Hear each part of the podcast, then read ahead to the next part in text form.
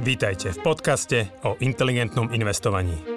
Moje meno je Juraj Hrbatý a spolu s Radom Kasíkom a ďalšími kolegami rozoberáme témy, ktoré sú pre nás vášňou. Finančné vzdelávanie, šetrenie a investovanie sú oblasti, ktorými vo Finaxe žijeme každý deň. V tomto podcaste sme spojili naše vedomosti, aby sme vám pomohli žiť pokojnejší život vďaka dobrému finančnému zabezpečeniu. Stiahnite si do mobilu našu aplikáciu Finax a nezmeškáte nové podcasty, blogy či skvelé webináre. Zdravím všetkých poslucháčov, zdravím inteligentných investorov. Vítam vás pri ďalšej mudrovačke Finaxu s Janom Jursom a Janom Tonkom. Čaute páni. Čaute. Zdravím. Čiže opäť tá situácia nás poslala domov, takže zase sa vraciame takto na diálku. Čiže možno to bude pre niekoho menej zaujímavejšie, kto sleduje aj tie naše videá, viac sa mu páči, keď meníme teda prostredie a sme naživo. A ja som si dnes pre vás pripravil otázky ohľadom akciových trhov a vecí s tým súvisiacich, hlavne teda a chcem tie otázky položiť, by som povedal tak reflektujúc nové historické maxima. Takže budeme sa dnes baviť o o výsledkovej sezóne, o centrálnych bankách a o daňovej reforme v Spojených štátoch. Začnem teda od tej prvej témy, že v podstate už sa sa niekoľko týždňov, ak sa nemýlim, a myslím, že som dokonca videl, že S&P 500 už malo 63. vrchol 63. maximum v tomto roku alebo takéto nejaké číslo.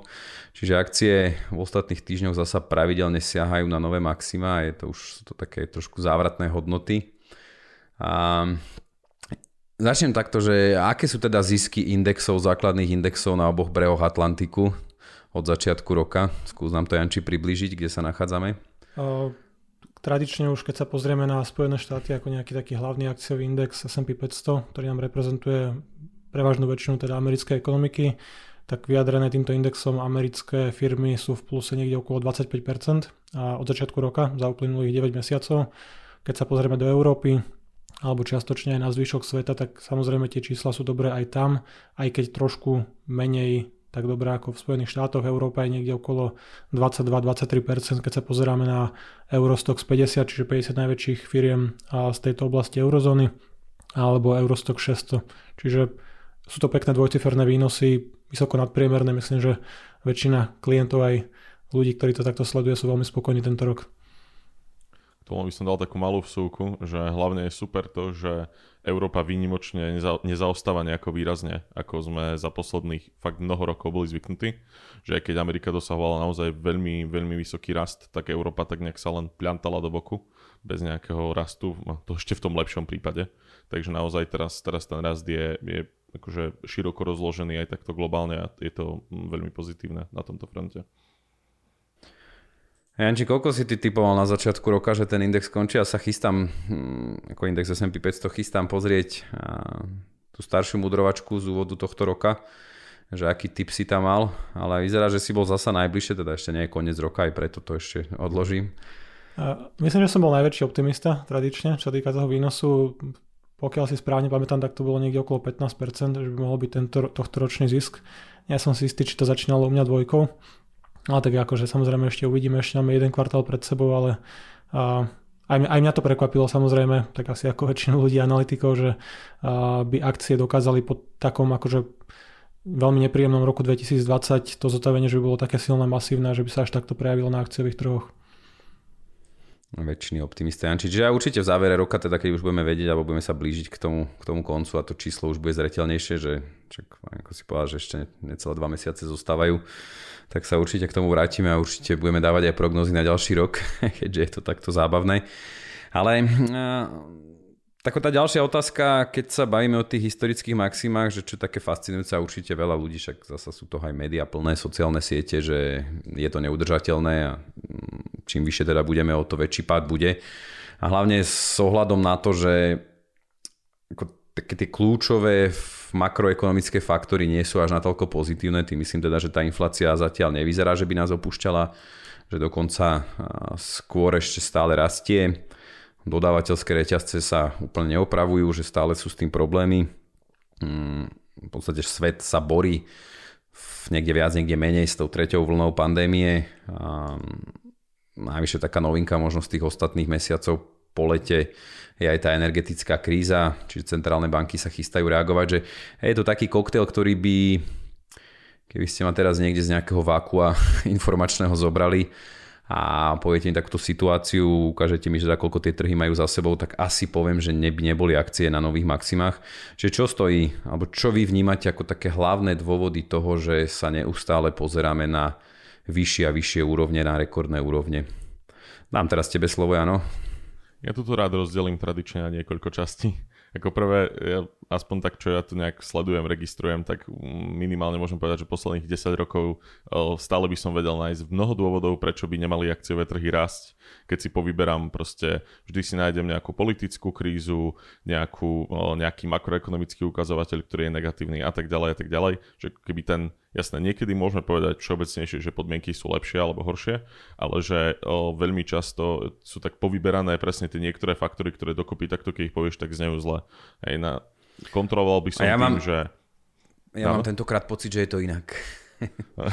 áno, ako vždy, ten naj, najfalšnejší saying proste v ekonomii je, že tentokrát to bude iné. Hej, a to platí aj pre optimistov, aj pre pesimistov, že väčšinou to teda nie je pravda.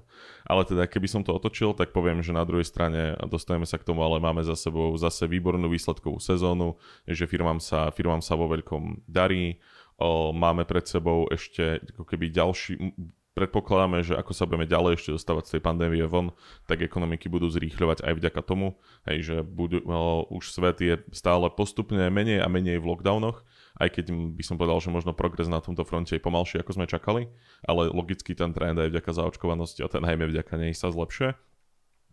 Ďalší faktor určite, a k tomu sa tiež dostaneme, sú stále masívne vládne stimuly, stimuly od centrálnych bank. Že stále viem, viem namiešať aj ten koktail pozitívnych informácií, ktoré to úplne logicky vysvetľujú, takže ako, toto by som asi nebral úplne, úplne až tak hrozne vážne. Ale asi druhá časť tej odpovede je, že o, niekoľko z tých vecí, ktoré si vymenoval, tak o, trhy stále považujú za krátkodobú záležitosť. Alebo dokonca niektoré možno trhu, trhom aj pomáhajú. Že problémy v dodávateľských reťazcoch, o tom sme sa bavili už niekoľkokrát, že samozrejme o, s čipmi bude problém ešte niekoľko rokov, ak to je možno extrém o, z toho všetkého, z tej celej palety produktov a výrobkov a surovín, ktoré môžu byť problematické. O, to, čo sme spomínali úplne na začiatku tejto malej dodávateľskej krízy, by som povedal, vtedy bolo známe, že stavebné drevo v Amerike a neviem čo všetko podobné, tak na mnohých o, týchto frontoch už ten problém pominul. Áno, dodávateľské reťazce o, niekde v LA je proste, sú prístavy stále plné, v Číne niektoré prístavy čas od času sú zavreté kvôli covidu, ale stále ako keby trend v tomto je pozitívny a trhy sa nepozerajú na to, že ako vyzerajú dodávateľské reťazce dnes, ale že ako môžu ohroziť ziskovosť firiem v ďalších mesiacoch až rokoch. O, to najčastejšie zistujú teda z toho, že čo hovoria samotné firmy na, na tých svojich kvartálnych o telefón, nejakých telefónoch telefonátoch, pardon, s analytikmi a tak ďalej. Tam ten trend akože vyzerá, že časom by sa to malo zlepšovať, ako som povedal, na mnohých miestach sa to už zlepšilo. Takže zase, to ako sme hovorili aj od začiatku koronakrízy, trhy sa nepozerajú na to, aký je stav dneska, ale aký bude stav v budúcnosti a to je tiež veľmi silný faktor v tomto. Čo sa týka inflácie, tak tá je zase o, nie len negatívny faktor, dá sa povedať. Takže Áno, infláciu vnímame negatívne možno kvôli tomu, že očakávame tým pádom nejaké, nejaké stiahovanie monetárnej politiky, čo sa týka centrálnych bank, ale pre samotné spoločnosti, ktoré môžu za svoje, za svoje produkty si pýtať viac peňazí, inflácia nie je nutne najhoršia, najhoršia záležitosť. Keď môžem k tomu, mne sa strašne páči, ako si to formuloval, že keby si vo vaku niekomu povedal, že a máme takúto situáciu, ideme z pandémie, stále sa ako keby nevyriešila, máme tu nejaké rizika pomalšieho rastu, vyšších sadzieb inflácia, tak presne odpoveď by to ako keby evokovalo, že OK, akcie budú klesať alebo budú v mínuse. Treba to trošku ako keby preformulovať možno z toho pohľadu, ktorý máme my.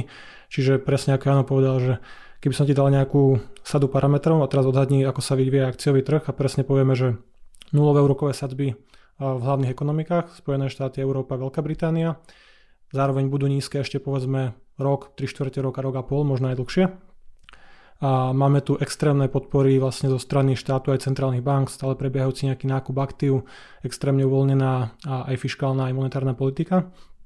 Máme tu extrémne oživenie, oživenie trhu práce v Spojených štátoch. A bol to najrychlejší pokles, ktorý sme zažili, aj najrychlejší návrat naspäť. Pravdepodobne niekde do polovice budúceho roka sa Spojené štáty vrátia na plnú ako keby zamestnanosť niekde pod 4%. Zároveň máme domácnosti, ktoré 20 mesiacov nemali kde míňať peniaze, čiže tá, ten objem úspor tých peňazí na účtoch je akože extrémny z historického pohľadu. Zároveň skoro každý bol schopný refinancovať akékoľvek dlhy mal, čo sa bavíme o primárne hypotékach a iných, inom zadlžení, čiže už od poslednej finančnej krízy spotrebitelia sa zbavovali dlhov, zlepšovali si ako keby tie osobné bilancie, balance sheety majú nízke dlhy, nízke splátky, veľa peňazí, inflácia je vyššia, ale zároveň aj mzdy rastú plus minus na úrovni inflácie, niekedy trošku rýchlejšie, pomalšie, ako sú tie dáta.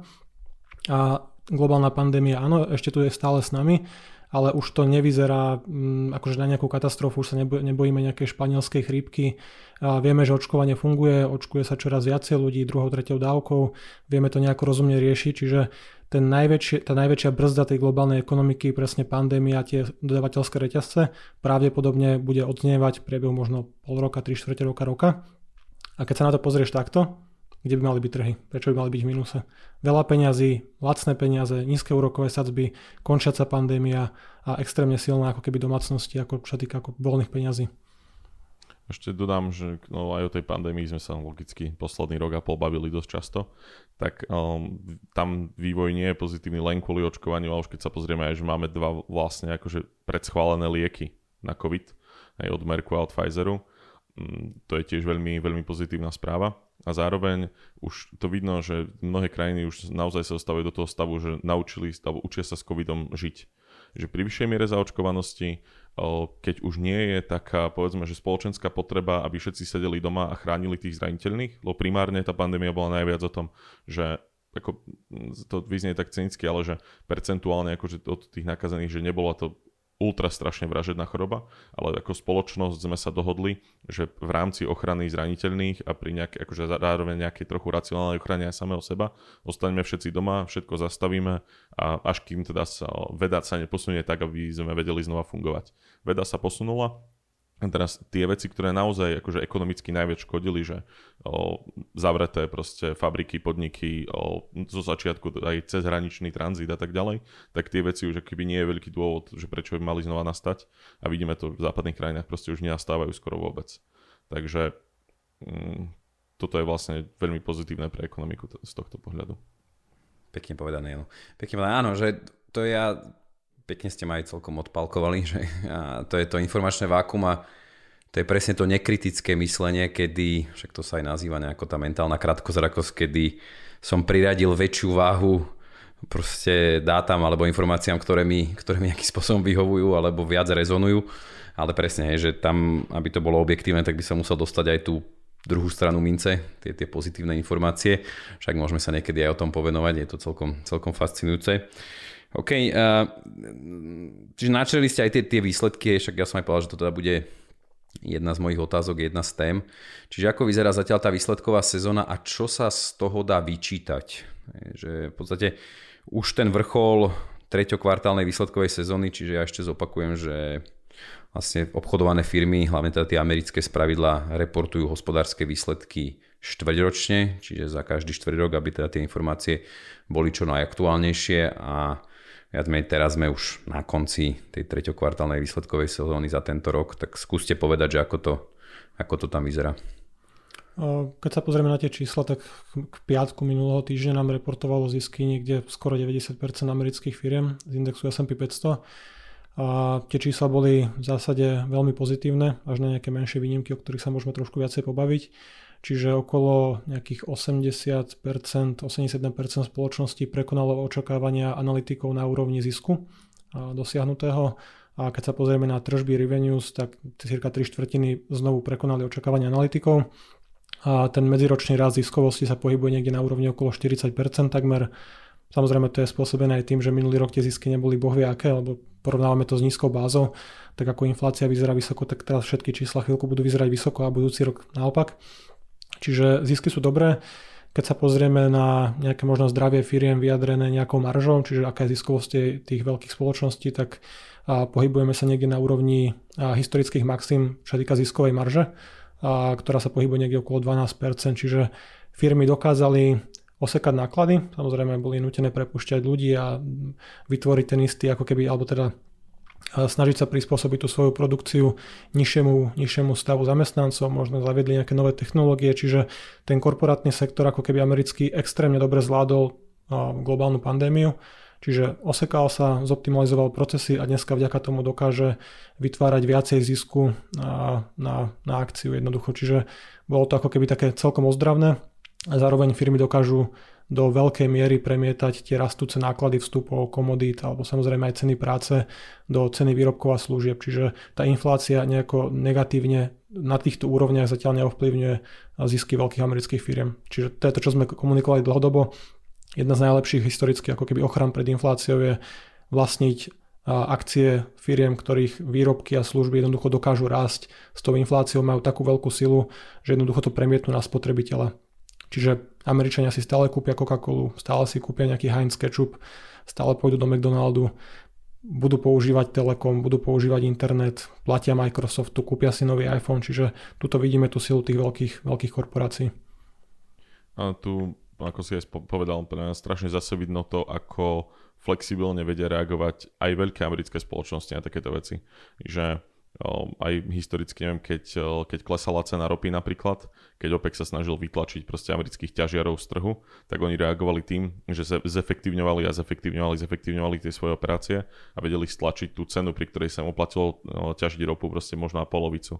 Že často sa bavíme o tom, že hej, že v Amerike proste aj ten trh práce, aký je dynamický a môžu ťa vyhodiť zo dňa a deň a tak ďalej, ale že toto je keby druhá strana tej mince, že keď majú firmy veľkú moc, ale zároveň veľkú takúto flexibilitu a môžu ten biznis riadiť veľmi dynamicky, tak presne takéto všelijaké šoky vedia potom proste dobre zvládať.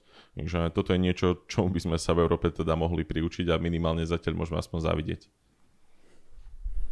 Ok, super, zasa super myšlienky, dobré, dobré pointy, čiže ja by som určite zdôraznil to, čo si Anči hovoril, a aj akože často to tu zaznieva, že naozaj akcie sú dobrým nástrojom na infláciu, hlavne teda v, nejak v úvode že ono v závere toho, toho cyklu to môže byť potom diskutabilné, ako to vždy závisí od nejakých centrálnych bank, do akej miery sa začnú, alebo do akej miery začnú krotiť tú ekonomiku. Čiže, ale toto je, toto je veľmi dôležité, že fakt, že aj ukazuje sa to, že tie akcie sú najlepším nástrojom na riešenie, riešenie inflácie. Ešte možno jedna otázka k tomu, k tej výsledkovej sezóne, čiže Teraz vyslovene sa pýtam na váš názor, že myslíte si, že práve tieto robustné výsledky, ktoré vidíme v podstate už tretí kvartál hej, za sebou, a samozrejme súvisí to s tým s tou porovnávacou bázou, že je výrazne nižšia minulý rok, kedy teda tá pandémia vrcholila. A myslíte si, že to nejakým spôsobom opodstatňuje to ocenenie tých trhov, alebo že je podľa vás to ocenenie férové a že naozaj to, že tie trhy tak ďaleko zašli akciové, je v poriadku, keďže to tie firmy dokázali zdokladovať alebo potvrdiť aj vývojom tých hospodárskych výsledkov? To je naj, najkľúčovejší ukazovateľ, že či, je, či firmy sú ocenené správne, nejaký pomer k tomu, čo vedia zarobiť. Že to je, to je najjednoduchšia logika. Potom často v tom nejakom ďalšom kroku ešte treba do toho zarátať, že aké sú úrokové sadzby, že ako keby aké sú moje alternatívy, kam môžem uložiť rozumne, bezpečne peniaze. Že to je, to je niečo, na čo sa veľmi často zabúda pri tejto diskusii, keď sa porovnáva, že ježiš, teraz sú vlastne americké spoločnosti relatívne drahé, pretože o, ako keby za ten 1 dolár zisku nejakej spoločnosti proste platím viac, ako by som platil v minulosti, ale do tej rovnice proste vždy patria aj tie aktuálne úrokové sadzby a v rámci tohto porovnania to potom vždy vyzerá lepšie. Ale aby som len odpovedal na tú tvoju otázku? Áno. Myslím si, že áno. Doplním pár čísel, samozrejme akože súhlasím s tým, čo Jano hovorí, že keď sa pozrieme na to, že aké sú alternatívy, že pokiaľ sa rozhodnem na 10 rokov požičať americkej vláde peniaze, čiže zoberiem americký 10-ročný treasury yield, tak ten sa pohybuje dneska niekde na úrovni okolo 1,45%, čo je reálny výnos samozrejme po započítaní inflácie je minusový. Keď sa pozrieme na dividendový výnos S&P 500, viem, že dividendy sú také stabilné ako nejaký, nejak, nejaké americké štátne dlhopisy, tak dividendový výnos je dneska niekde okolo 1,26%, čiže nie je to nejaký veľký rozdiel. Samozrejme potenciál zhodnotenia tej istiny na 10-ročnom horizonte pri akciách existuje, existuje podstatne násobne vyšší ako pri nejakom dlhopise, kde sa len vráti nominál. Čiže tie alternatívy vo forme nejakých dlhopisov, a to ešte Amerika na tom celkom dobre sú, ako keby veľmi neatraktívne. Čiže a, a zároveň skrze aktuálny rast ziskov spoločnosti kleslo ocenenie. Čo je dôležité povedať, je, že pre, takto pred 3, 6, 9 mesiacmi každý panikáril, že S&P 500 je ocenený na 40 násobok ziskov. OK, dneska už nie je na 40 násobok, dneska je niekde na úrovni okolo 29 násobku aktuálneho zisku. Ale keď sa pozrieme na, samozrejme trhy sa pozerajú viac dopredu, čiže pozrieme sa na taký častý ukazovateľ 12, 12 mesačne očakávaný zisk, čiže nejaký forward PE, price to earnings, tak to sme niekde okolo 21, 22 Áno, je to historicky trošku viacej, ako bolo 14-15 priemer alebo medián, ale historicky sme mali podstatne vyššie úrokové sadzby, nemali sme takéto centrálne banky, ktoré takto zasahujú, nemali sme takú flexibilnú politiku aj akože vláda celkovo, čiže áno, sú trošku historicky drahšie, ale rozhodne to nie je nejaká katastrofa, nevidíme tam nejakú bublinu, že by Mňa by skôr znepokojovalo, keby rastli zisky, ale násobne by rastlo aj ako keby ocenenie, že by sme platili 20, 30, 40, 50 násobok za tie zisky aktuálne kdežto, kdežto deje sa presný opak, čiže zisky, zisky rastú, ocenenie klesá, takže akože zdravý vývoj a žiadny dôvod na nejakú paniku. Na tom zase vidno to aj, že, že trhy proste vedeli celkom rozumne dopredu odhad, ako keby, že tieto zisky, ktoré teraz prichádzajú, nás tešia, alebo sú často lepšie ako očakávania, ale že aj tie očakávania, že keď sa pozrieme na trhy spred 12 mesiacov napríklad, keď sme sa o tom rozprávali, takže oni už rátali s tým, že tie zisky proste sa takto vrátia na predkrízové úrovne, pôjdu hore a že presne tie 12 mesačné očakávania, o ktorých Janči teraz hovorí, takže tie boli akože relatívne v poriadku v minulosti a teraz ako keby akciový trh ziskom, ziskami dobieha to svoje ocenenie spred nejakého času. Dorastie do týchto panok. Tak, a to je úplne normálny zdravý vývoj z tohto pohľadu.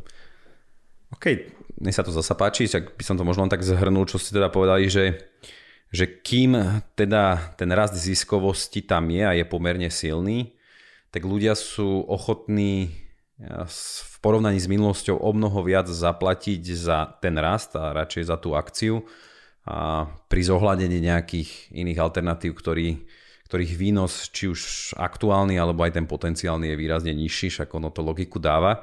Ale ešte taká vec, čo ma nám zaujala, že keď vás tak počúvam, že ja viem, že my sme radi optimisti a chceme byť optimisti, je to určite správny prístup, ale že či nie ste až prílišní optimisti a na dobu by som až taký pocit, kebyže vás nepoznám a počúvam vás len teraz týchto 20 minút, že tie trhy teda nikdy nemôžu padnúť, alebo tá, tá dobrá kondícia ekonomik zabezpečuje, že budeme raz teda do nekonečna.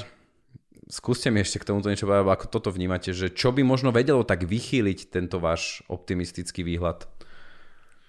Akože, o, ja to poviem takto, že ono mi ho ani nič nemusí hrozne vychyľovať, že napríklad teraz, keby trhy spadli o 10%, že by nastala nejaká korekcia na trhu, by to bol tiež zase normálny, prirodzený, zdravý vývoj, ktorý ako keby uh, ani by, ne, keď by, by sme sa pozerali na to, že aký bol stále rast od začiatku roka, že stále by to bol proste pekný dvojciferný rok a mm, ako keby ne, že ne, to, tak poviem to tak, že aj ten pád by mi nevychylil ten optimizmus, pretože by to zase bol proste nejaký trochu, trochu zdravejší vývoj, by som povedal. Hej? Že, áno, že vždy, keď sa takto rozprávame, tak je tam keby taký nevypovedaný ten disclaimer, že áno, úplne v poriadku rátame s tým, že trhy teraz môžu proste padnúť 10%, môžu padnúť aj 15%, že to sa proste na trhoch deje a treba akurát vtedy si spomenúť na svoj investičný horizont a nepanikáriť.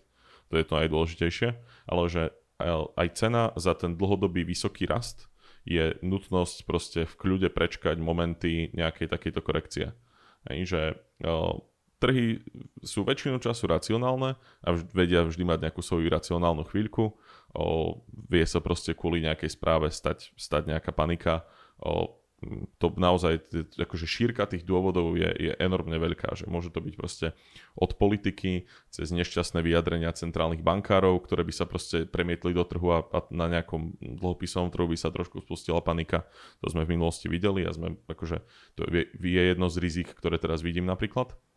Hej, že, že tá paleta tých možností je veľká, ale keby som asi mal vybrať niečo, že, že čo teraz vidím ja ako najväčšie nejaké riziko, tak je o, že trhy si už veľmi zvykli na to, čo aj teraz hovoríme, že úrokové sadzby sú nízke, peniaze sa tlačia, ako sa hovorí, akože ľudovo by som povedal, a že teraz, keď americká centrálna banka Fed bude trochu donútená do toho uťahovať už tú monetárnu politiku zase, tak trhy pritom môžu spanikáriť trošku.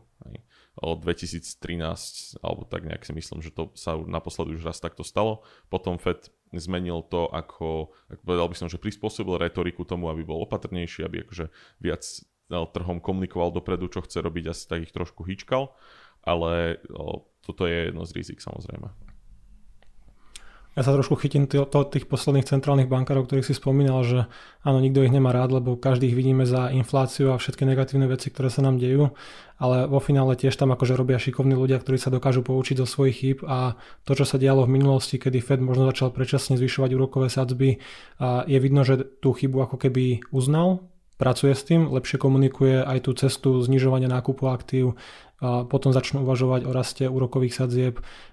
Neprichádza nejaké skokové zvýšenie, nie je to nejaká Česká národná banka, čiže komunikujú veľmi vopred, komunikujú konzervatívne a ten postoj je pomerne stabilný, čiže ja ako keby na tomto fronte nevidím nejaké veľké riziko. Áno, súhlasím s tým, že a možno nie je dobré byť až akože extrémny optimista a teraz si povedať, že stavím celý svoj majetok na 2 roky na akcie a proste zarobím, akože to nikto z nás ani netvrdí, ale pokiaľ sa bavíme o niekom, kto investuje na 10, 15, 20, 30 rokov na dôchodok, na čokoľvek, tak akože optimizmus je za mňa jediné akože rozumné nastavenie, keď sa pozrieme na celú históriu, akože to je jedno či akciového trhu, alebo akože ľudstva, inovácií, čokoľvek, že a či už je to ekonomika, americké firmy, európske firmy, celý svet, akože vidíme, že s akýmikoľvek problémami, ktoré prišli, sa vieme nejako vysporiadať, či už je to globálna pandémia, bola určite zatiaľ zvládnutá najlepšie ako akákoľvek historicky doteraz. A nejaké obrovské straty na trhu práce, znovu niekto môže povedať, že možno sme to trošku prepalili tým pozitívnym smerom, ľudia dostali šeky do schránky, bolo to príliš veľa, OK. Znovu je to možno ako keby trošku prehnané, ale je to ako keby možno chyba e, spravená tým, tým lepším smerom, že ľudia sa vrátia do práce, bude nejaká vyššia inflácia, budeme tu mať nejaké vedľajšie akože efekty ešte nejakú dobu, ale za mňa ten vývoj akože je stále pozitívny, že keď sa na to pozriem, že nevidím nejaký niečo, čo by malo ako keby úplne zbúrať náš optimizmus, že teda akciové trhy alebo celkové investovanie už nebude do budúcnosti úspešné len preto, že tu máme nejak aktívne, aktívny prvok na trhu vo forme akože centrálnych bank alebo vlád že optimizmus nikdy nemá byť taký, aby, aby prepálil nejaké racionálne pravidlá investovania. Tak. Že ako si povedal, že presne ne, ne, nikto nehovorí, že vpalte celý majetok do akcií na dva roky, hej, ale že, že dlhodobý investičný horizont, rozumná diverzifikácia a tak ďalej, že optimizmus by nikdy nemal prebiť tieto pravidlá, ale pri dodržaní tých pravidel, tak akože aj štatistiky hovoria jasne, že optimista áno raz zo 100 krát na akciovom trhu sa pomýli, ale tomu neurobi takú škodu, ako to, že pesimista je niekoľko rokov mimo trhu. To, že, to je áno, to, na čom sme niekedy... sa bavili minulý týždeň, že a, taký ten pekný tweet na Twitteri, že keď pesimisti, keď bears vlastne ako keby zarobia peniaze, tak je to také ojedinele, že sa o tom natáčajú filmy. A samozrejme všetci spomínajú Big Short, každý by chcel zachytiť bublinu a byť druhý Michael Berry. Ale to sa bavíme o niečom, čo je možno raz za dekádu, raz za dve dekády. A také, a mnohým ľuďom, investorom ako keby pokazí úplne fungovanie, že presne snažia sa hľadať, kde vzniká aká bublina, čo by kde špekulovali na pokles, čo by shortli. Zatiaľ čo my, optimisti, všetci dlhodobo krásne zarábame, dosahujeme svoje ciele. Akože je to oveľa užitočnejšie nastavenie. Ja myslím, že ak si správne pamätám, tak, tak mm, aj Michael Berry alebo niekto z iný z tej jeho partie, že už musel vlastne zo svojho fondu, kde mal aj iné peniaze, peniaze iných investorov, tak už je to len jeho vlastný family office, kde má len svoje vlastné peniaze. Lebo to je tak presne, nájdeš jednu, jednu takúto bublinu a potom ďalších 13 rokov hľadáš ďalšiu, kým všetci zarábajú, tak ty palíš peniaze. Aj, že presne bohužiaľ tak. takto často je. Nenapadá mi asi nikto, kto niečo takéto dobre odhadol dvakrát alebo že potom ako to odhadol, tak sa hlavne vedel prekodovať na optimistu a fungovať. Takže... Všetci, čo zarobili na 2008 John Paulson a podobne, zarobili obrovské John Paulson peniaze. John Paulson podal najhoršie, áno. Áno, z každého sa stane odborník na všetko. To je proste, začnú sa vyjadrovať k makro, k makroveciam, už vidia fungovanie celej ekonomiky, ekonomiky, celej mašinérie, robia globálne stávky a to je presne to, kde sa popália. Čiže predtým to boli špecialisti na možno jeden sektor Možno s nejakou troškou šťastia sa im podarilo reálne odhaliť nejakú bublinu, ktorá vznikla, ale to absolútne nič nehovorí o tom, že toto je dobrý spôsob, ako spravovať peniaze, že chodiť po svete z lupov a hľadať bublinu. Keď nájdem bublinu, to neznamená, že za môjho života je splaskne, čo sa mnohí akože asi toto naučia čo skoro a možno na Tesla, možno inde. Takže áno, tak to nejako. Tam je potom tá stará, stará anekdota, že trh vie byť iracionálny dlhšie, ako ty vieš byť solventný. Hej. To tak. pri tých bublinách najviac platí. OK, dobre, dobre. E, však vráťme sa tak k tej centrálnej banke, však vy ste tu už čo to naznačili, oni aj minulý týždeň zasadali. Ja som tam chcel možno len dodať, že ste aj spomínali, alebo ste to tak vyjadrili, že skôr sa vž- častejšie, alebo častejšie sa uponáhľala s tým e, utesňovaním politiky a brzením ekonomiky, však ono zasa býva ten problém aj na opačnom konci, na opačnom extréme, že niekedy s tým prichádzajú neskoro. A určite tá úloha centrálnych bankárov je som povedal, že po dlhých rokoch zasa dosť náročná, čiže odhadnúť tú situáciu ehm, správne v súčasnosti. Teda, že aj dnes tu už odznelo z vašich úst, že mm, očakávate treba, že stále niektoré tie faktory, ktoré sú za tou infláciou, čiže to sú tie dodávateľské reťazce a tak ďalej, že to stále ešte v nejakom horizonte odznieje a môže to mať teda následne pozitívny dopad na rast cien v zmysle teda, že, že ho to spomalí. Čiže ako to vníma Fed, on myslím, že minulý týždeň mal to pravidelné zasadanie, ja len pre informáciu, že natáčame to v pondelok 8. novembra toto, túto mudrovačku, takže čo, čo takého povedal, alebo kedy sa teda dočkáme ukončenia kvantitatívneho uvoľňovania, kedy Amerika zažije opäť vyššie úrokové sadzby, ako to vyzerá s tou menovou politikou. Ešte len poviem, že, že presne všetci, tam centrálni bankári asi historicky majú ten problém, že keď môj predchodca to prepálil jedným smerom, že príliš rýchlo utesňoval alebo predtým príliš pomaly, tak ja mám tendenciu to urobiť naopak. Že, že presne mm, Bernanke sa snažil byť tvrdý tam, kde čo Greenspan pred ním nebol tvrdý, potom Jelenová bola zase meká tam, kde Bernanke bol tvrdý a tak ďalej. Hej. A teraz čakáme vždy na nejakého centrálneho bankára, ktorý sa snaží nebyť len opak svojho predchodcu alebo vyvarovať sa len tých chyb, ale robiť to nejak akože neprepali to ani na jednu, ani na druhú stranu. Zatiaľ by som povedal dokonca, že Pavelovi sa to podľa mňa mm, darí. Aj zatiaľ asi aj dlhopisové trhy so mnou súhlasia, že vlastne on už, už na tom predošlom stretnutí, nielen na tomto minulom, tak už teda avizovali, že, že na tom novembrovom stretnutí zrejme sa dohodnú, že znížia ten ako, mesačný objem nakupovaných aktív, teda je zase to ľudové tlačenie peňazí, keď to zjednoduším. Čo je ako keby, čo Fed považuje za prvý krok k tomu, aby jedného dňa mohli zvyšovať rokové sadzby. Takže kým budú pravidelne takto liať peniaze do ekonomiky, tak oni nechcú zvyšovať rokové sadzby, robili by dve protichodné veci. Takže aj keď na jednej strane ako aj, aj toto má dopad, to kvantitatívne uvoľňovanie, ale asi, asi to headlineové, to na čo my najviac čakáme, to najdôležitejšie budú v konečnom dôsledku úrokové sadzby. A teda toto by som povedal, že mm, väčší efekt je to, že ako nám, ako nám toto hovorí o tom, kedy môže dôjsť k zvyšovaniu úrokových sadzieb, ako bude ten samotný mesačný dopad toho znižovania. A teda čo sa týka tých úrokových sadzieb, tak aktuálne sa tak akože odhaduje, že optimisticky niekedy jún, júl ďalšieho roka by Fed mohol zvýšiť úrokové sadzby. Môže tak byť, nemusí tak byť, ale zvyčajne keď Fed plánuje niečo o pol roka, tak o rok to ešte nebude. Hej. To, to tak väčšinou so zvyšovaním tých úrokových sadzieb u nich bolo. Uh, uvidíme. Ale zatiaľ tá reakcia dlhopisových trhov bola taká, že ako ja niekedy rád hovorím, že by bolo ťažké nájsť na grafe, že sa niečo stalo. Že naozaj um, ostal... Skôr tá reakcia bola, bola opačná, podľa mňa. Že to je zaujímavé. Chvíli, Ale čiže na akciách, a, tak ale padli, na padli, to bolo také, že skoro nič. Padli aj výnosy trošku dlhopisov. A takto, že, čiže oni už začínajú s tým znižovaním objemov mesačných nákupov, kedy už akože v podstate teraz niekedy to už je?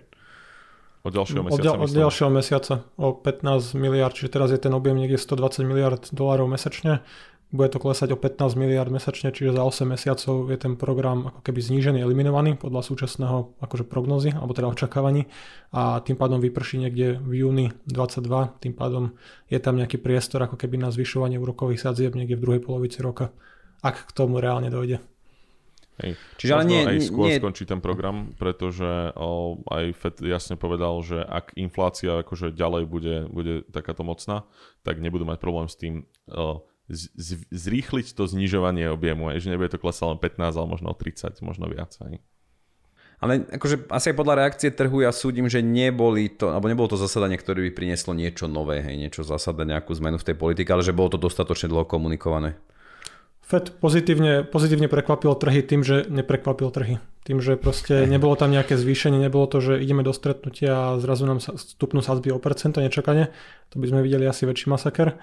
A keby takto akože k niečomu takémuto došlo. Naopak bolo to ako keby veľmi triezve vyjadrenie, čiže OK, trošku ubrali z tej retoriky, že inflácia bude dočasná, už sa trošku menej objavuje to kľúčové slovičko transitory, ale stále je to ako keby pre rizikové aktíva, pre akcie, akože veľmi príjemné nastavenie monetárnej politiky, čiže sadzby nerastú, objem klesá pomaly a v zásade centrálne banky, či už ECB, Fed alebo aj Bank of England sú ochotné tolerovať vyššiu infláciu, čiže oni už aj teraz komunikujú, že čakajú, že inflácia bude dosahovať maxima niekde možno v prvom, druhom kvartáli budúceho roka, že samozrejme určite sa nepodarí ešte odstrániť tie hlavné dôvody, ktoré vidia za to vysokou infláciou, čiže úplne rozbité dodavateľské reťazce, že to nie je niečo, čo by Fed vedel napraviť. Toto presne aj Jerome Pavel komunikoval, že oni riešia menovú politiku, ale tá inflácia má akože iný, inú prapríčinu, čiže počíta sa s tým, že inflácia bude možno 4, 5, 6% tá ako keby to číslo, ktoré bude desiť verejnosť. Kľúčové je, aby sa z toho nezmenili nejaké dlhodobé očakávania. Čiže tí centrálni bankári chcú vidieť to, že OK, vyskočí inflácia, ale zase žijeme v kapitalizme, tie spoločnosti, firmy sa vedia prispôsobiť a reťazce sa nejak obnovia, ekonomika sa trošku ako keby tá Rubiková kocka poprekladá a keď nabehneme na normálne fungovanie, tak znovu by tá inflácia mala začať klesať k nejakým tým dlhodobejším cieľom, či už sú nejaké 2 alebo trošku vyššie 3% ročne. To si myslím, že je inak dôležité, že teraz už centrálni bankári často majú odvahu ako keby aj odkázať politikom, že toto nie je to, čo máme riešiť my, toto máte riešiť vy. Hej, aj keď staré múdro bolo stále, že inflácia proste dobre, to je vec centrálnej banky a toto je taký špecifický iný šok, ktorý naozaj proste primárne musia riešiť politici, alebo teda, ak niekto v štáte to vie riešiť, okrem firiem teda, tak to budú politici, že potrebujú proste o, napríklad v niektorých veciach o, uvoľniť regulácie, že zjednodušiť proste o, či už vybudovanie nových kapacít na výrobu niečoho, alebo hlavne teda v tomto prípade, čo sa týka dopravy, tak to asi vyžaduje niekoľko intervencií, ale je dobré, že sa nenecháva FED vtlačiť do toho, aby veľmi proaktívne svojimi nástrojmi riešil niečo, čo má príčinu niekde inde. Hej, Super, vy ste akože mi zodpovedali hneď aj dve ďalšie otázky, čo som mal, že presne nad týmto pomerne často tápem, že aj to, čo som aj hovoril, že nemajú teraz ľahkú situáciu a nezávidím centrálnym bankárom, že a hlavne keď si to porovnám, treba, že čo sa treba deje v tej strednej Európe, však čo, čo to tu už bolo aj naznačené, že teda napríklad Česká národná banka dosť, dosť radikálne zvyšuje úrokové sadzby a ja presne nad tým rozmýšľam, že či táto inflácia je taká, že dokáže vlastne to opatrenie centrálnej banky ju znížiť a dokáže niečo s ňou spraviť. Čiže to v zásade ste zodpovedali, že naozaj veľa tých eh, dôvodov alebo tých faktorov je takých externých bez nejakého priamého vplyvu. A vlastne tiež ste mi aj zodpovedali tú otázku, že prečo bola teda tá reakcia v akciových trhov pozitívna, aj s tým, že teda nie je to nejaké vychylenie z toho komunikovaného kurzu. Čiže či to už bolo toto toto povedané. Jedna vec mi ešte napadla, no. keď môžem, že ono je dosť dôležité povedať to, že americká centrálna banka má na rozdiel od iných centrálnych bank trošku iný mandát, čiže oni majú ako keby nejakú zákonnú povinnosť, proste duálny mandát od kongresu, že nielen udržovať cenovú stabilitu, nielen držať na dvoch alebo 2% ideálne dlhodobo ako keby mieru inflácie, ale oni majú mandát aj dosiahnuť alebo teda držať, snažiť sa maximalizovať zamestnanosť čiže aby naozaj ten trh práce bol extrémne zdravý. Čiže zatiaľ, čo možno nejaká Česká národná banka sa pozrie na ten svoj mandát dlhodobej stability cien a samozrejme, keď máš výhľad 2% a inflácia je 5, 6, 7% a pomaly rastie ďalej, tak niečo robiť musíš. Ale keď máš reálny mandát na zotavenie trhu práce na plnú zamestnanosť, tak sa pozráš na tú druhú stranu rovnice, že si ochotný tolerovať vyššiu infláciu za cenu, že možno niekoľko miliónov ľudí, ktorí reálne vypadli z tej pracovnej sily počas pandémie, lebo sa starajú doma o starých rodičov, o deti, boja sa možno nejakých rizik, a akože pokiaľ sa vrátia naspäť do práce, že jednak sa nám ešte nevrátil pracovný trh na tú predkrizovú úroveň, niekde na tých 3-3,5% nezamestnanosť. A teraz sme myslím, že cez 4% stále a stále máme ako keby trošku osekanú tú pracovnú silu, že mnoho ľudí ako keby vypadlo dobrovoľne z toho pracovného procesu. Čo pokiaľ budú rásť mzdy, a pokiaľ tá situácia už bude bezpečnejšia preočkovanosťou, liekmi a podobne, tak FED sa snaží týchto ľudí najprv stiahnuť naspäť, skôr než začne uťahovať ten kohutík a brzdiť infláciu. Čo iné banky centrálne tento mandát úplne nemajú a preto možno trošku viacej aktívnejšie bojujú s tou infláciou, ktorú majú doma. Tak, okay, ja vzhľadom na čas... Point. ja aj vzhľadom na čas by som teda tú tretiu tému dane nechal už e, na budúci týždeň alebo nejakú ďalšiu mudrovačku, ale ešte ma to napadlo, ma to napadli ešte dve otázky, že aj na základe toho, čo si teraz Tianči hovoril, že mm, myslíte si, že centrálne banky, a toto je zasa taká, že vyslovene je špekulácia, ale ja mám rád vaše názory, že myslíte si, že centrálne banky aj trochu úmyselne nechávajú tú infláciu takú popustenú, alebo že ju budú vyššiu infláciu tolerovať práve preto, aby možno nejakým spôsobom znížili hodnotu dlhov v ekonomike alebo prípadne dobehli tú dekádu viac menej bez inflácie, bez nejakej také štandardnejšej inflácie? Ja by som tak všeobecne povedal, že, že presne ako Pianči povedal, že Fed má duálny mandát, ostatné, väčšina ostatných centrálnych bank hovorí, že tam má oficiálne definované len, že majú riešiť cenovú stabilitu ale ono to nikdy tak nie je, že oni proste riešia aj ten trh práce v nejakej forme, akože vstupuje do ich rozhodovania, aj o, presne, že to, že či si môže v eurozóne Taliansko lacnejšie požičať a možno preto pre, ako sa nestane nová nejaká dlhová kríza a podobné veci, že oni všetky v nejakej forme do toho rozhodovania vstupujú, ale tie centrálne banky sa musia trochu viac tváriť, že vlastne nie. Hej, že vo prípade je ten rozdiel, že Fed sa môže nahlas odvolávať aj na trh práce a pri tých ostatných, akože aj ten rebríček priorit je iný, ale zároveň proste aj tá komunikácia musí byť viac taká, že sa drží len toho, toho primárneho cieľa. Napríklad inak pri ECBčke, teraz akože odkedy je tam, odkedy je tam Lagarde, tak vlastne oni riešia niekoľkoročnú takú review toho celého, tej úlohy ECBčky a že nakoľko ECB má mať aj nejaké iné, iné mm, úlohy v rámci, v rámci proste eurozóny. No, asi to dopadne tak, že to bude tak nejak nič nehovoriaca, ne, nehovoriace tvrdenie, čo nás nespraví oveľa múdrejším. Len som chcel povedať, že existujú už procesy v niektorých centrálnych bankách, ktoré prehodnocujú to, že no, čo tá centrálna banka má vlastne robiť, aký má mandát. Napríklad v Japonsku sa rozpráva o tom, že by sa mal zmeniť cieľ na to, ako vysoká má byť inflácia. Hej, že tie veci nie sú nemenné, ale menia sa veľmi dlho, tak by som to povedal. No a teraz naspäť tej, tej tvojej otázke. Ja si myslím, že jednoznačne áno. Hlavne, hlavne v eurozóne o, tá, akože popustiť úzdu inflácii a nechať nech trošku vymaže, vymaže dlhy. Hlavne akože máme tu problém nie, stále s niekoľkými krajinami, ktoré keby, keby tu zrastli úrokové sadzby, tak budú mať problém obsluhovať svoj dlh že Taliansko je presne o, najlepší príklad toho asi, tak tam to má dve úrovne. Jedna je tá, že Európska centrálna banka možno aj z pohľadu nejakej dlhodobej politickej stability radšej nechá Taliansku trošku zmazať ten dlh skrz tú infláciu. Ale druhá vec je, že aj CBčka nemôže až tak úplne načene dvíhať úrokové sadzby vo veľkom, pretože by tým niektoré krajiny mohli ostať do väčších problémov. Takže mm, myslím si, že áno.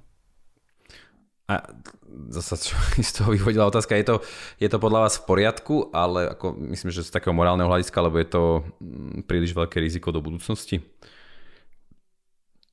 Ja asi v tomto mám názor niekde v strede, že na jednej strane bolo by krásne, keby mohla, mohla ECBčka riešiť len ten svoj mandát a nerobiť nejaké väčšie, väčšie takéto, povedzme, že až zásahy. Na druhej strane, akože o, realista vo mne hovorí, že o, každý takýto orgán má robiť tak, že by dobre bolo, aby sme sa vyhýbali proste veľkým problémom. A ECB, ECBčka je v tomto jeden z najdôležitejších orgánov. Povedal by som aj, že v Európskej únii, nielenže v eurozóne. ECBčka zachránila eurozónu pár rokov dozadu ešte s Dragim a tam ani tiež by niekto mohol povedať, že prekročila svoj mandát a myslím, že nám to hrozne nevadí, že sa eurozóna nerozpadla. Presne to mňa napadlo, že keby sa držali len toho mandátu, je asi horšie. ja neviem, či ste zaregistrovali, že vraj Jens Weidmann už to nezvládol a skončil. Tak, tak, Bundesbanke. Bundesbanke.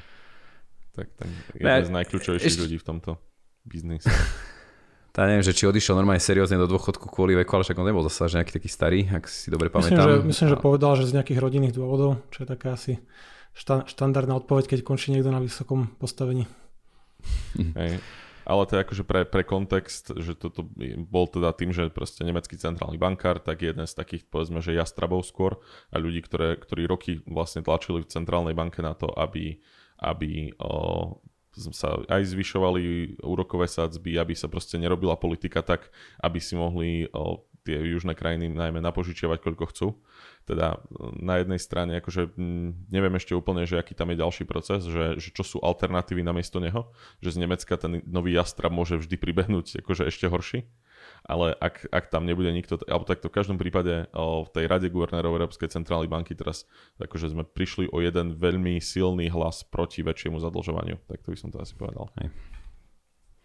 Ok, posledná otázka, že uh, ak sme teda na začiatku nejakej fázy väčšieho utesňovania menovej politiky, alebo teda takého kontinuálnejšieho utesňovania menovej politiky, ako ono, čo to tu už odznelo dnes, ale chcem takú jednoznačnejšiu odpoveď, že teda, či si myslíte, že pokiaľ sme na začiatku takejto fázy sprísňovania menovej politiky, či to bude v nejakom strednom dobom horizonte, teda tým myslím 2, 3, 4, 5 rokov, znamenať aj pre tie akciové trhy menšie z výnosy na takomto horizonte, alebo dokážu, že je tá ekonomika tak silná, aj to hospodárenie tých firiem, že dokáže preklenúť aj treba z vyššie, vyššie úročenie. Akože asi nikto z nás neočakáva, že by to bolo nejaké radikálne zvýšenie toho úročenia, ale že teraz keď sme sa bavili aj, že o percento vyššie sadzby v ekonomike, že či to dokážu, dokážu tá ekonomika Myslím, trhy ustať. Myslím si, že s 1, 2 alebo aj 3% nárastom akože úrokových sadzieb, keď teraz hovoríme najprv o Spojených štátoch, tá americká ekonomika problém nebude. A americké akcie, trhy celkovo dokázali zarábať aj pri podstatne vyšších úrokových sadzbách, čiže áno, teraz to tie firmy majú jednoduchšie, vedia si lacnejšie refinancovať dlh, majú, majú dostupnejší kapitál, ale to vôbec neznamená, v minulosti tie úrokové sadzby boli kľudne 3, 4, 5, 6, 7%, niekedy aj viacej, keď sa krotila inflácia a stále akciový trh dokázal zarábať veľmi pekne, tie priemerné hodnoty niekde okolo tých 9 až 10 ročne. Čiže tohto by som sa nejako extrémne akože v Spojených štátoch neobával, lebo tam vidíme, že tie úrokové sazby budú pravdepodobne rásť akože v prvé v tých rozvinutých ekonomikách, že Európa typicky bude meškať možno rok, dva, tri, možno nikdy. A ECBčka zatiaľ ani len nepripravuje trh na to, že by išla nejako veľmi zvyšovať úrokové sadzby. Čiže stále to, tá komunikácia od Lagardy je taká, že niekedy v budúcnosti ich zvýšime, toto je prechodné. Snáď. A nezabudnime presne, že nezabudnime, že eurozóna sa borila na pokraji deflácie a extrémne nízkeho rastu, akože nie že celú svoju históriu, ale proste veľmi dlho. A teraz nejako akože utiahnuť ten kohútik by bolo dosť kontraproduktívne, a hlavne keď ešte presne trh práce sa nejako nezotavil a na, ako si možno aj ty upozornil na tie rizika na horizonte, že vidíme spomalajúcu sa Čínu, čo pre európskej ekonomiky exportnej je dosť akože dôležitý partner aj celkovo akože na, pre, pre fungovanie Čiže ja by som sa nejako nebál skokového rastu sadzieb, že o 2-3 roky budú akože extrémne vysoké a budú škrtiť ekonomiku. A keď budú úrokové sadzby rásť nejako rýchlejšie, tak hlavný dôvod bude presne akože vysoká inflácia, možno príliš veľa peňazí v obehu, rýchly rast, ale vtedy aj tým akože akciám firmám sa môže dariť akože vysoko nadpriemerne. Áno, nie je to úplne prostredie, kedy by dokázali možno zvyšovať valuáciu a možno nebudeme vidieť 15-20% narasty ako keby na akciovom trhu, ale určite to nie je niečo, čo by som sa obával, že dobre, tak teraz sa pripravíme na ďalšiu krízu 20, 30, 40% pokles a podobne. Ja poviem, že v Európe sa, by som sa toho bál, ale tam sa toho nebojím, lebo nevidím, že by to mohlo nastať v ďalších rokoch. Ale európske firmy ako tradične tie, ktoré, alebo takto máme tu aj veľa spoločností, ktoré prežívajú len na, naozaj na dlhu, Euró- Európa má celkovo problém s skoro nulovými inováciami. Hej, že ťažko sa buduje väčší, väčšia ekonomika bez inovácií v dnešnej dobe, hlavne v prestarnutých krajinách, ako sme my. Takže v Európe by som to ako problém videl, ale asi sa s ním nebudeme musieť vysporiadať. V USA, ako aj tá, vyplýva možnosť tej mojej európskej odpovede, že tam, kde sa stále tie inovácie vo veľkom dejú, vznikajú nové spoločnosti, produktivita sa posúva a tak ďalej, pre, aj s vyššími úrokovými sadzbami sa dá takto v pohode žiť. Kľúčové je to, aby to zase FED rozumne postupne komunikoval, čo teda vidíme zatiaľ, že naozaj zvláda, zvláda na jednotku. A, ale akože súhlasím asi s tým, že ak, ak to nastane, tak možno budeme mať napríklad, že, že rok o, bez výnosu, aj kým ako keby o, zase tie mm, hodnota týchto akciového trhu bude musieť nejako reflektovať aj to, veď sme to tu aj spomínali, hej, že keď sú úrokové sadzby nulové a tie alternatívy proste sú skoro non-existent, že kam tie peniaze uložiť, tak akciový trh ich proste vie byť na vyšších hodnotách.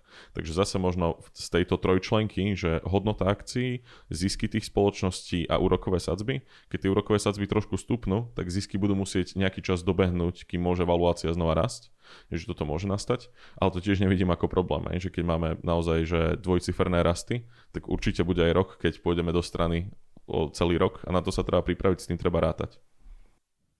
Jasné. Super, super, ďakujem pani. Čiže tie dve témy sme vyčerpali, tu jednu si teda necháme ešte na ďalšiu múdrovačku, určite, určite je veľmi zaujímavá. Takže vám ďakujem veľmi pekne a hlavne ďakujem za to, že ste mi zase trošku optimizmu nariali, dlhšie sme sa nebavili, čiže čaká ma krásny týždeň, optimistický. Takže je to vždy radosť sa s vami porozprávať, vypočuť si tie vaše názory. Ešte raz veľká ďaká, teším sa do skorého videnia a počutia aj s vami, aj s našimi, našimi klientmi alebo sledovateľmi. Dovidenia a do počutia. Do počutia. do počutia.